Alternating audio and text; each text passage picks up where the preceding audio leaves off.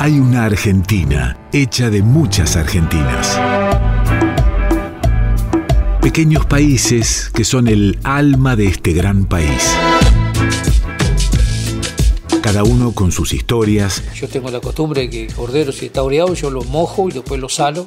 Y bueno, y después tener la paciencia que, que hay que tener, que y bueno, despacito después se hace. Sus músicas.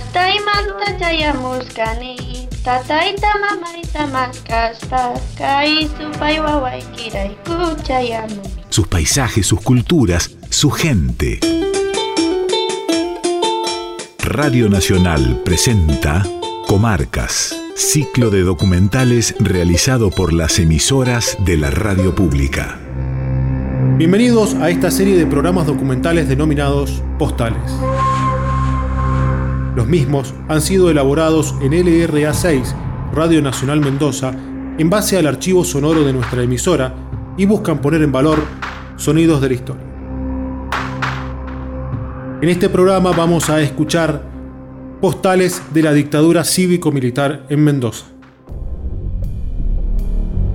El 24 de marzo de 1976, un golpe de Estado cívico-militar terminó con el gobierno de Estela Martínez de Perón, las Fuerzas Armadas se instalaron en el poder y se autodenominaron Proceso de Reorganización Nacional.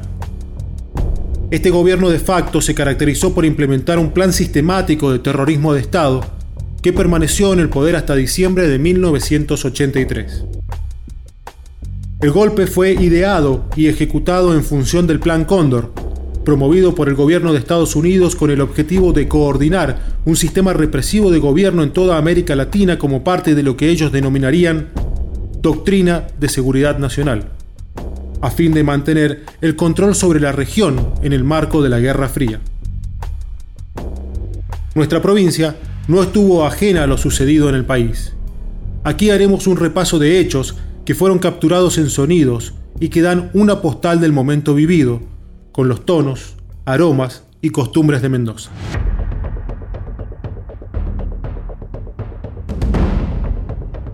Comenzamos el recorrido escuchando la voz del brigadier mayor Jorge Sixto Fernández.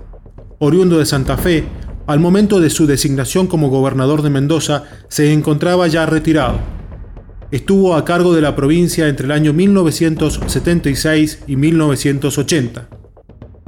Por ocupar tal cargo, fue responsable de los centros clandestinos de detención Comisaría Séptima de Godoy Cruz, D2 de la Policía de Mendoza, Comisaría 25 de Guaymallén y Penitenciaría de Mendoza, impune por la ley de punto final.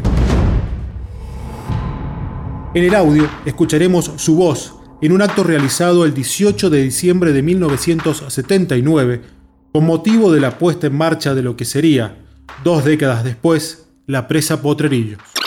Se puso hoy en marcha en forma definitiva la construcción del dique Potrerillos. El anuncio lo formuló el gobernador de la provincia, brigadier mayor retirado Jorge Sixto Fernández. Autoridades, invitados especiales, señoras, señores, población de Mendoza. Hoy vamos a tocar un tema que está en la esencia de Mendoza, y al hablar de la esencia de Mendoza, lo digo porque sin el recurso agua, el desierto no tendría la presencia humana. Y esta vitalidad del agua es tan real que está en la intuición mendocina su significado y su importancia.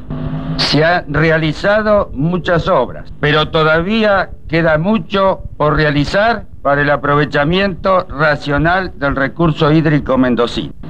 Comienza en la provincia el análisis y las propuestas iniciales de solución de aprovechamiento del río a través de su represamiento a comienzos del siglo. No quiero hacer de esta charla y de esta oportunidad una enumeración de posibilidades reales, pero sí reiterar estas posibilidades, esta potencialidad extraordinaria de la provincia de Mendoza para que haciéndose carne en cada uno de los mendocinos, la transformen cuanto antes en elementos de valor económico que permitirán el desarrollo equilibrado de toda su población y alcanzar o aproximarse al viejo anhelo ya escrito en la constitución de la provincia y del país. La felicidad y el bienestar para todos sus habitantes y para todos los hombres del mundo de buena voluntad que quieran habitar este suelo. En el año 1980, el dictador Jorge Rafael Videla, quien estaba a cargo del Ejecutivo, visita la provincia, más precisamente el departamento de San Rafael, donde, junto con autoridades eclesiásticas, encabeza un acto en el cual se le hace entrega de una imagen de la Virgen María y demás distinciones. Con el obispado de San Rafael, un recuerdo de nuestra Virgen Peregrina, la Madre de María, Madre de la Iglesia, Reina de la Paz. Un recuerdo muy querido que está realizado por una santa felina. Queda muchísimo, licenciado más allá del recuerdo que significa esto de mi breve visita a San Rafael, es un mensaje. La Virgen Peregrina. Somos un mundo de peregrinos hacia un mundo mejor. Y este es el mensaje de ese mundo de peregrinos. Y tenemos una madre que nos guía, que es María Santísima. Y una María Santísima, ella en este caso bajo la invocación de la paz, es el estado más sublime de convivencia entre los hombres. Yo agradezco esta atención Quiero saludar a esta niña y felicitarla porque tiene una banderada. Por algo será. Felicitaciones. presidente. La resolución de la facultad. Muchas gracias. Mucho gusto. Hasta luego. El presidente de la Nación saluda ahora al obispo de San Rafael, Monseñor León Crook. Cabe destacar que el, el edificio comunal participó de una audiencia con representantes de las tres cámaras de Industria, Comercio y Agricultura del sur mendocino. Durante las actividades vendimiales de 1979, se produjeron problemas protocolares entre el empresariado del vino y las autoridades provinciales. Ya con una nueva administración provincial en manos del brigadier Rolando Guisani, se realiza la Fiesta Nacional de la Vendimia de 1980. Seguidamente, escucharemos la presentación protocolar de las autoridades que integraron el palco oficial en dicho evento. Autoridades nacionales y provinciales, invitados especiales, señores embajadores,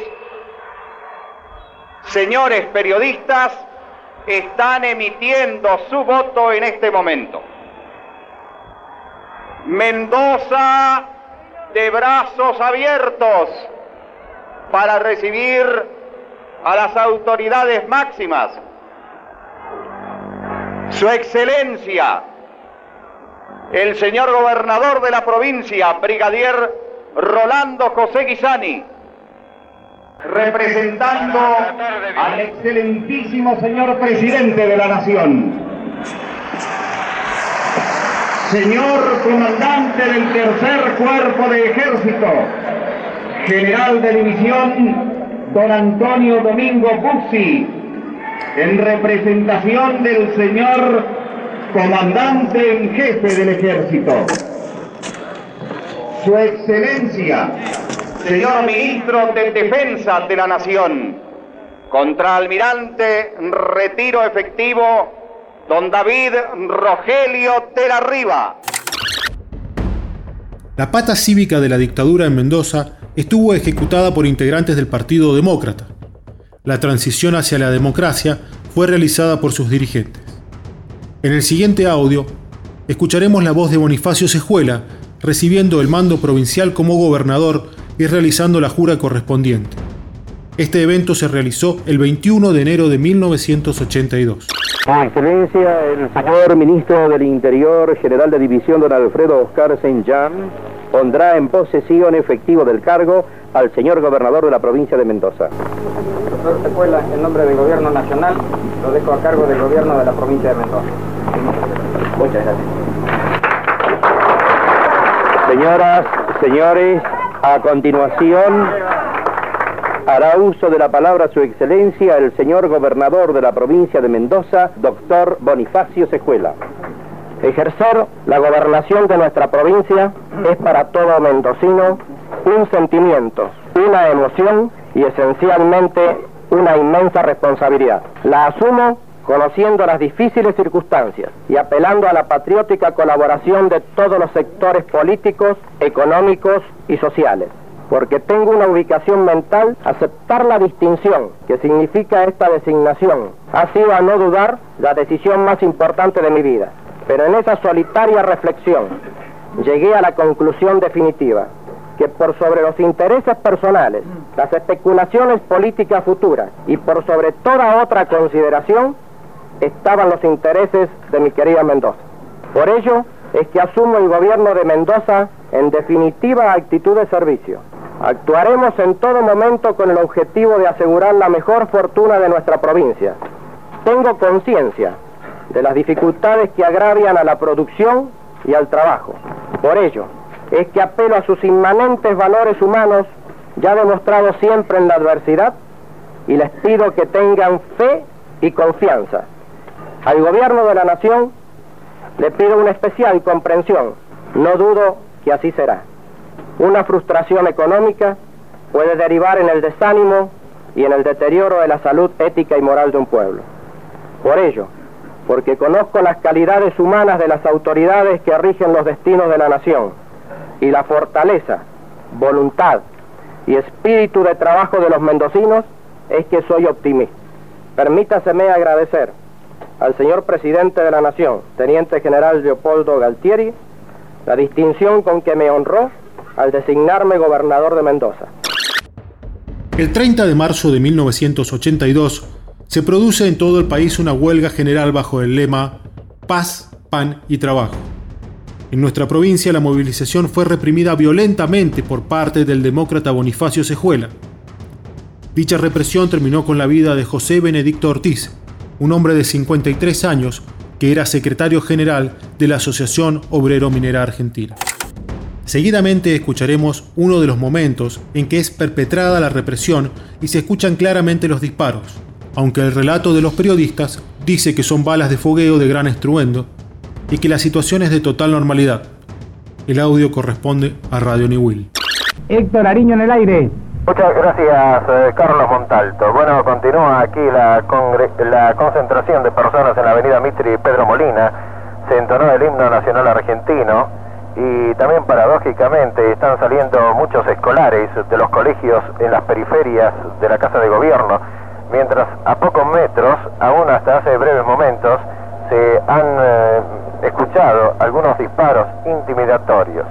Se nos indicó de que eh, habría una cantidad de tres personas heridas, pero esto, reiteramos, no lo hemos podido confirmar, no lo hemos podido confirmar, las personas heridas serían, este, se habrían producido ante algunos disparos, eh, en estos momentos estamos intentando acercarnos nuevamente a la casa de gobierno mientras una gran cantidad de personas se encuentran ubicadas en eh, Avenida Colón eh, entre Pedro Molina, Patricia Mendocinas y Mitre de nuestra ciudad capital. Carlos Montalto, que usted se pudiera comunicar con Edgardo Paleta en Casa de Gobierno para ver qué otras novedades están circulando en el ámbito de eh, la Casa de Gobierno, ya que el gobernador de la provincia se mantiene allí junto con la totalidad de los ministros. Adelante ustedes. Directamente de Casa de Gobierno, atento Carlos Montalto. Sí, eh, exactamente, Palet, estamos en contacto. Bueno, aquí en Casa de Gobierno el clima es de absoluta normalidad dentro del marco de los acontecimientos que se viven.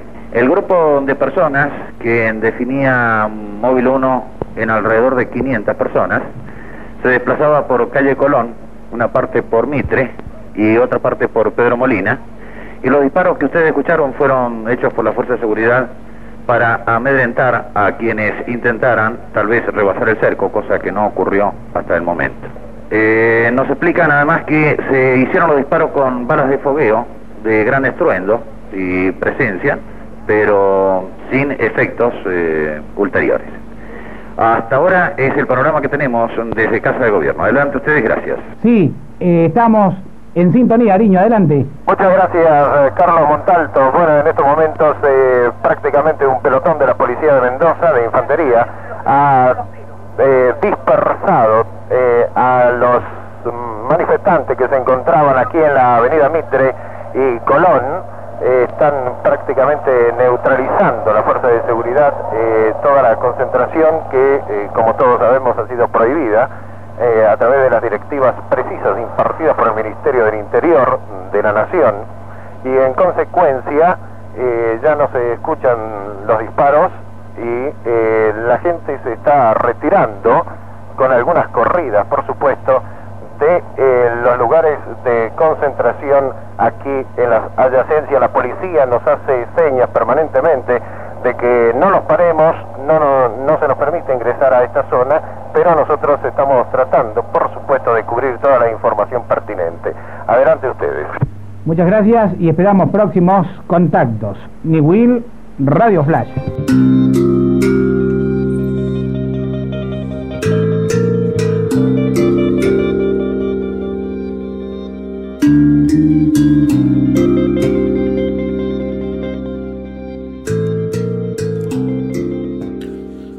Fragmento del silenciero cautivo Ángel Bustelo, página 83. El silenciero. Cuidaba que él observara su silencio. Afuera podía caer piedras, soplar el saxofón, juntar las voces de todos los muchachos ejecutando el rock más estridente, clamar las lloronas de todos los tiempos contratadas por los faraones o por los andaluces con toda su fuerza arábiga, ruidos o quejidos, lamentos o gritos, o las clamorosas que a falta de voz ululan, como los cantores de tango, y más las cantoras, que a faltas de cuerdas vocales recurren a la demanda de las manos sobre el corazón o la barriga. Nada de eso le molestaba, no pasaba por sus percepciones, no le alteraban el alma. Lo que sí cuidaba amorosamente era su silencio interior, que no hubiera allí una sola nota disonante, destemplada, un matiz faltante, una sonoridad mal ordenada.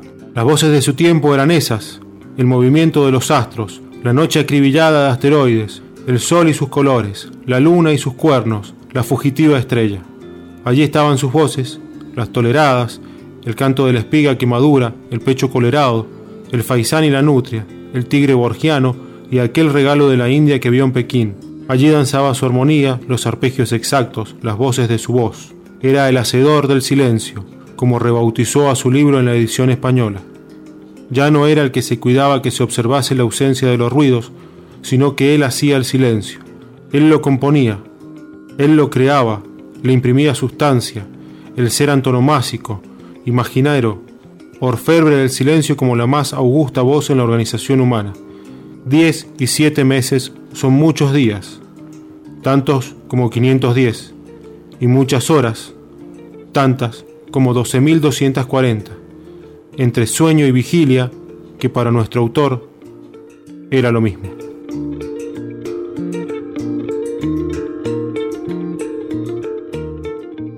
Cuando yo pasé, yo dije, Ángel Bustelo, el tipo dijo, peligroso ideólogo de la subversión. Y otro dice, a este viejo lo quemamos esta noche.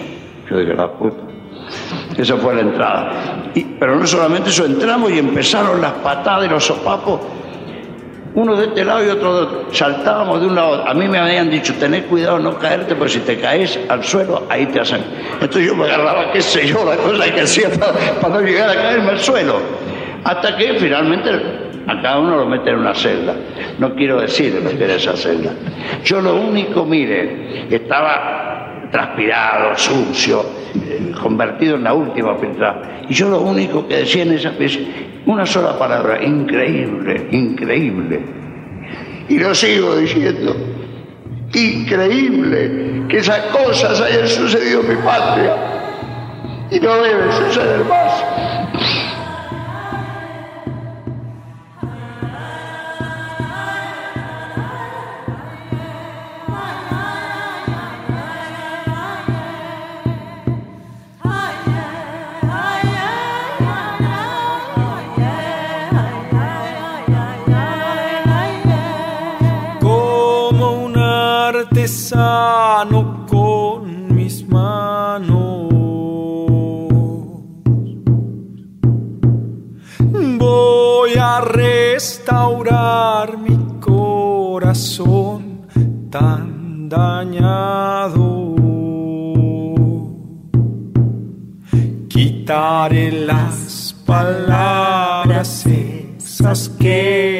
Lastimaron revisaré los miedos y los llantos que han quedado.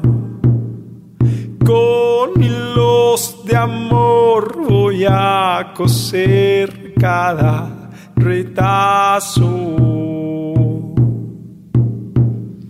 Removeré con calma las espinas del rencor.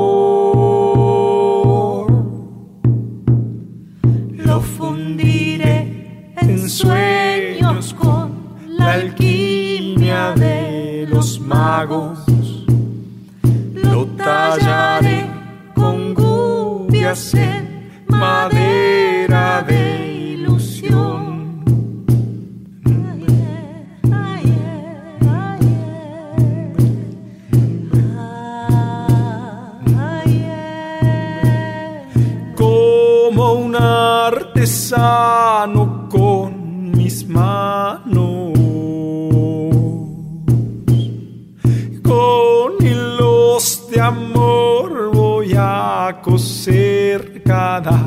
retazo. Aunque no quede igual. Remasterización y edición Claudio Cañoli. Grabación Cristian Cía. Archivo, guion y locución Mario Ávila. Esto fue Postales de la dictadura cívico-militar en Mendoza. Documental especial para comarcas. Radio Nacional Argentina.